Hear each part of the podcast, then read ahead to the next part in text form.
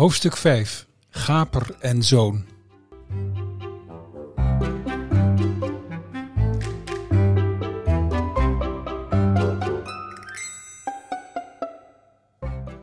In onze tijd worden de jaren tussen 1890 en 1900 soms met Van de siècle aangeduid. Een uitdrukking die nostalgische associaties oproept met een elegante levensstijl die niemand van ons gekend heeft. De mensen bedoelden er destijds iets heel anders mee. Iets dat Van de siècle werd genoemd was achterhaald, ouderwets, kortom niet modern genoeg om de 20e eeuw mee in te gaan. Haarlem, om maar eens iets te noemen, was in Amsterdamse ogen typisch Van de siècle. In hoeverre hadden ze daar gelijk in? Laat ik de toverlantaarn weer eens te hulp roepen. Met behulp van een paar door bekende Haarlemmers opgeschreven jeugdherinneringen, wat krantenknipsels en archiefstukken, kijken we naar het plaatje van 100 jaar geleden. Kleine Anton van Os is 10 jaar oud als de nieuwe eeuw op het punt staat te beginnen. Hij woont met zijn ouders, zijn zusje Henriette en zijn broertje Henricus in het grote huis op de gedempte Oude Gracht. Anton gaat naar de bijzondere school voor rooms-katholieke jongens aan het Kennelpark. Maar als hij een vrije middag heeft en even weet te ontsnappen aan het ouderlijk toezicht, doet hij ongetwijfeld wat alle Arnhemse jongens doen. Met zijn vriendjes de gedempte oude gracht afschuimen. Die brede, eindeloos lijkende laan, dwars door de binnenstad, is een paradijs voor kleine jongens. Er is nauwelijks verkeer, er zijn nog amper fietsen, laat staan auto's. Op de hoek van de Grote Houtstraat en de gedempte Oude Gracht is de kachelhandel en smederij van der Vaart gevestigd. In het reuzenhuis dat de oude Jan van de Pigge ooit eens gekocht zou hebben en waarin hij niet durfde te gaan wonen. Baas van de Vaart houdt kippen en voert ze buiten op straat, zodat de duiven ook meegenieten. Als het voer op is, wandelt hij met al zijn kippen achter zich aan, bedaart het verwulft over, om een nieuwe voorraad te halen bij de grutter aan de overkant, in de ertenzak. Zo landelijk rustig is Haarlem nog vlak voor 1900. Het enige product van de moderne tijd dat de rust af en toe komt verstoren is de paardentram die door de Grote Houtstraat rijdt, op weg naar het station. Iedereen heeft de tijd om opzij te gaan en de hoefslag van de dikke Ardenner paardjes hoor je van ver al aankomen. Toch protesteren een aantal Haarlemmers aanvankelijk tegen dit nieuwe wetshaastige transportmiddel.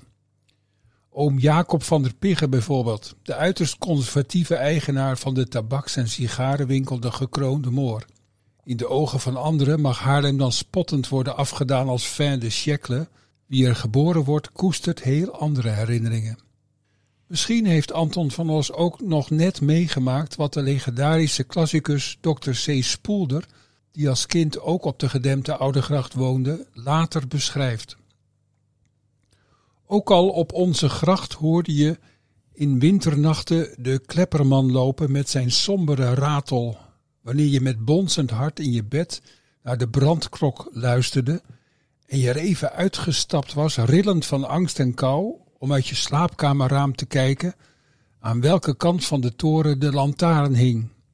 In die richting was de brand. En als de damejaatjes begonnen, was het gevaar voorbij. Anton heeft zijn grootvader nauwelijks gekend. Anthony van de Pigge overleed plotseling in 1893, 72 jaar oud. Op 23 mei, dezelfde dag dat zijn tweede kleinzoon geboren werd, Die om onduidelijke redenen zijn leven lang Hak zou worden genoemd. Misschien is het wel naar aanleiding van de toegenomen huiselijke beslommeringen dat Johannes van Os bij het gemeentebestuur een vergunning aanvroeg voor een elektrische telefoonlijn tussen zijn woonhuis en de winkel. De gemeenteraad beschikte daar gunstig over en op 3 juni 1897 kreeg Johannes van Os toestemming voor het aanleggen van de bovengrondse verbinding. Alle telegraaf- en telefoonlijnen waren trouwens bovengronds. Er bestonden nog geen kabels. De telefoon is in 1884 ingevoerd in Haarlem. De gemeenteraad verleende in 1883 een concessie aan de Nederlandse Bel Telefoonmaatschappij. Niet van harte overigens. Met 10 stemmen voor en 9 stemmen tegen. Degene wiens stem de doorslag gaf en aan wie Johannes van Os zijn eigen privélijntje te danken had, was meneer Vigé. Die steunde het voorstel pas nadat de burgemeester hem verzekerd had dat hij het recht zou behouden om een eigen verbinding tot stand te brengen tussen zijn woonhuis in de Wilhelminastraat en zijn bedrijf, de werf Conrad aan het Spaarne. Dat verklaart ook de inhoud van de aan Van Os verleende vergunning. Burgemeester en wethouders van Haarlem. Punt, komma. Gelezen de adressen houdende verzoek om een vergunning tot het aanleggen en gebruiken van bovengrondse elektrische geleiddraden voor telefoongebruik van A.J. van Os tussen de percelen Gedempte Oude Gracht nummer 76 en Gierstraat nummer 3, B enzovoort, gezien het bericht van de hoofdopzichter over de werken en gebouwen der gemeente, punt, gelet op de machtiging verleend bij raadsbesluit van 29 augustus 1883 nummer 18, punt, hebben besloten, dubbele punt, behoudens rechten van derden aan J. van Os de gevraagde vergunningen tot wederopzeggens te verlenen onder de navolgende voorwaarden, dubbele punt, tussen haakjes, volgen een aantal bepalingen. De draden moeten tenminste 10 meter boven de straat. Er mogen geen palen in gemeentegrond, enzovoort, enzovoort, haakje sluiten. Burgemeester en wethouders voornoemd. De afstand tussen de Gierstraat 3 en de gedempte Oude Gracht 76 is niet groter dan een meter of 60. De draden liepen via porseleinen isolatoren van gevel tot gevel. Naast deze privélijn kreeg Van Os niet lang daarna ook een aansluiting op het Haarlemse telefoonnet. In de naamlijst voor den telefoondienst van 1915, dat wil zeggen in het telefoonboek van Nederland en dus ook van Haarlem, staat AJ van der Pigge vermeld met het nummer 563. De firma behoorde dus tot de pioniers onder de Haarlemse telefoonabonnees, want latere aansluitingen hebben vier cijfers. De nummers liepen gewoon op in volgorde van aanvraag. Technische functie hadden ze toen nog niet. Wie drogisterij AJ van der Pigge wilde opbellen, draaide aan de slinger van het toestel om de wektoon op te roepen en vroeg de telefoniste hem door te verbinden met het nummer 563. De telefooncentrale van de Nederlandse beltelefoonmaatschappij, waar de telefonisten zaten, was gevestigd op de bovenverdieping van het nieuwe politiebureau in de Smedestraat. Op het dak stond een stellage van waar de draden via de zogenoemde spreidpalen naar de aangesloten panden liepen. Per toestel was maar één draad nodig. De aarde was de andere pool. De draden waren van gietstaal en iets meer dan 2 mm dik. Het groeiende telefoonnet weefde dus een steeds dichter wordend spinnenweb boven Haarlem.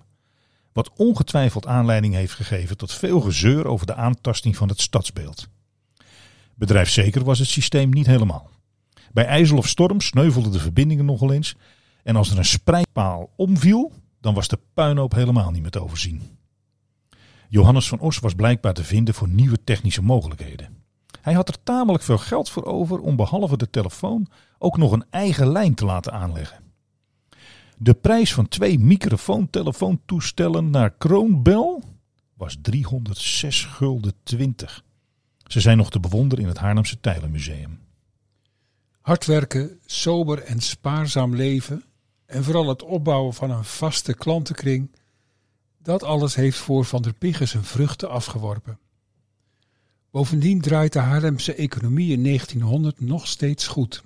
De stad heeft dan 64.000 inwoners, meer dan twee keer zoveel als in 1849, het jaar dat de drogisterij werd geopend. Er worden plannen gemaakt voor stadsuitbreiding voor het eerst sinds de 17e eeuw. In 1901 wordt het winkelpand Gierstraat 3 ingrijpend verbouwd.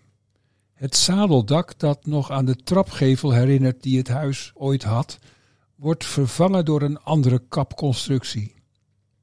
Nu er niet meer boven de zaak gewoond wordt, kan alle ruimte voor opslag en als kantoor worden gebruikt. Anton van Os is 12 jaar oud als dat allemaal aan de gang is.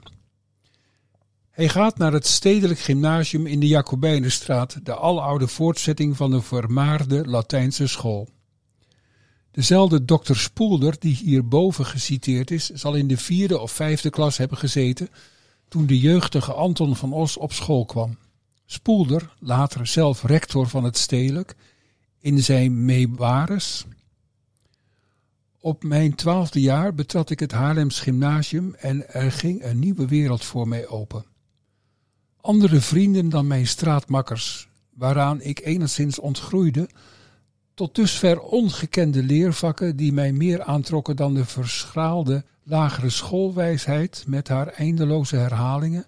Kortom, de school met de gewichtige naam sloeg in en ik werd en bleef een ijverige, geregeld werkende gymnasiast vol animo tot het eindexamen toe. Einde citaat. Enthousiasme, ijver en werklust kunnen Anton van Os beslist niet ontzegd worden. Maar voor een gymnasiumopleiding is naast intelligentie ook een bepaald soort dom geduld nodig. En dat kan Anton niet opbrengen. Na een paar jaar gaat hij van school.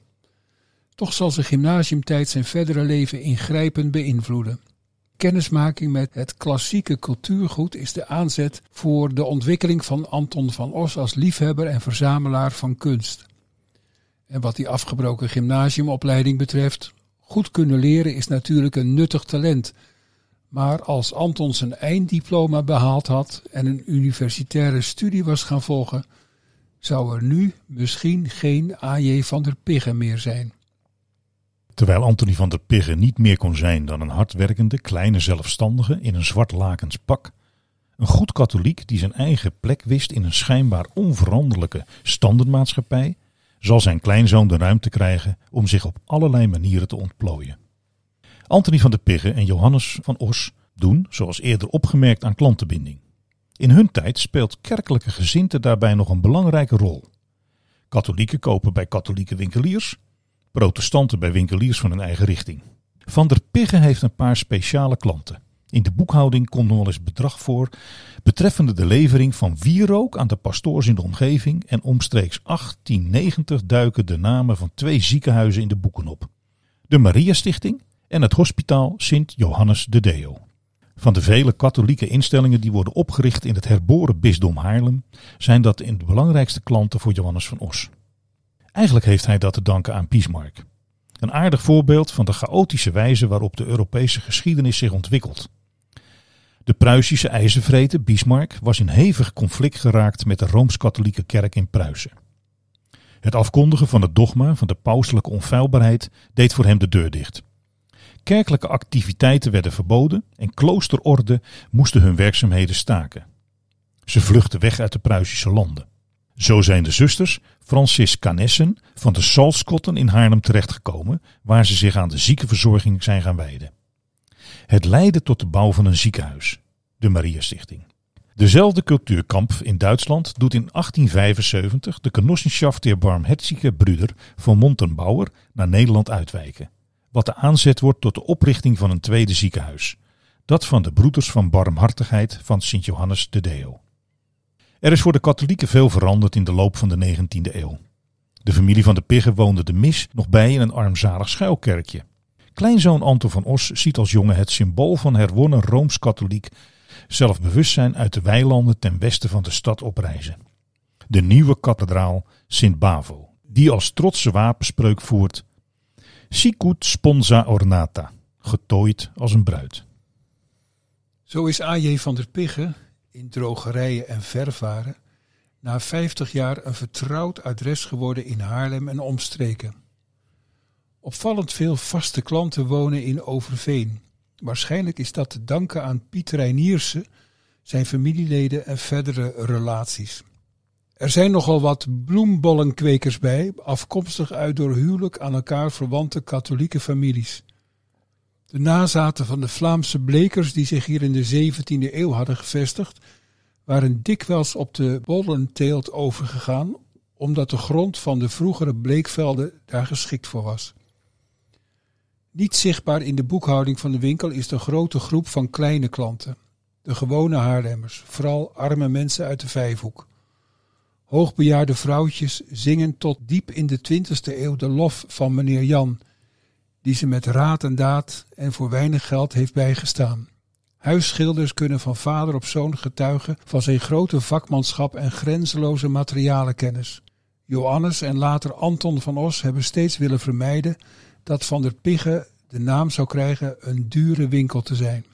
Later, als veel geneesmiddelen voorverpakt worden verkocht, blijft Van Os ze in kleine hoeveelheden afwegen, zodat het betaalbaar blijft voor mensen met een smalle beurs. Keren we terug naar de jeugdige, wat ongedurige en in van alles tegelijk geïnteresseerde Anton van Os. Hij moet toch een diploma halen, vinden zijn ouders. Misschien maakt vader van Os zich ook zorgen over het weinig katholieke klimaat op het stedelijk gymnasium. Op de HBS in Haarlem schijnt dat nog erger te zijn.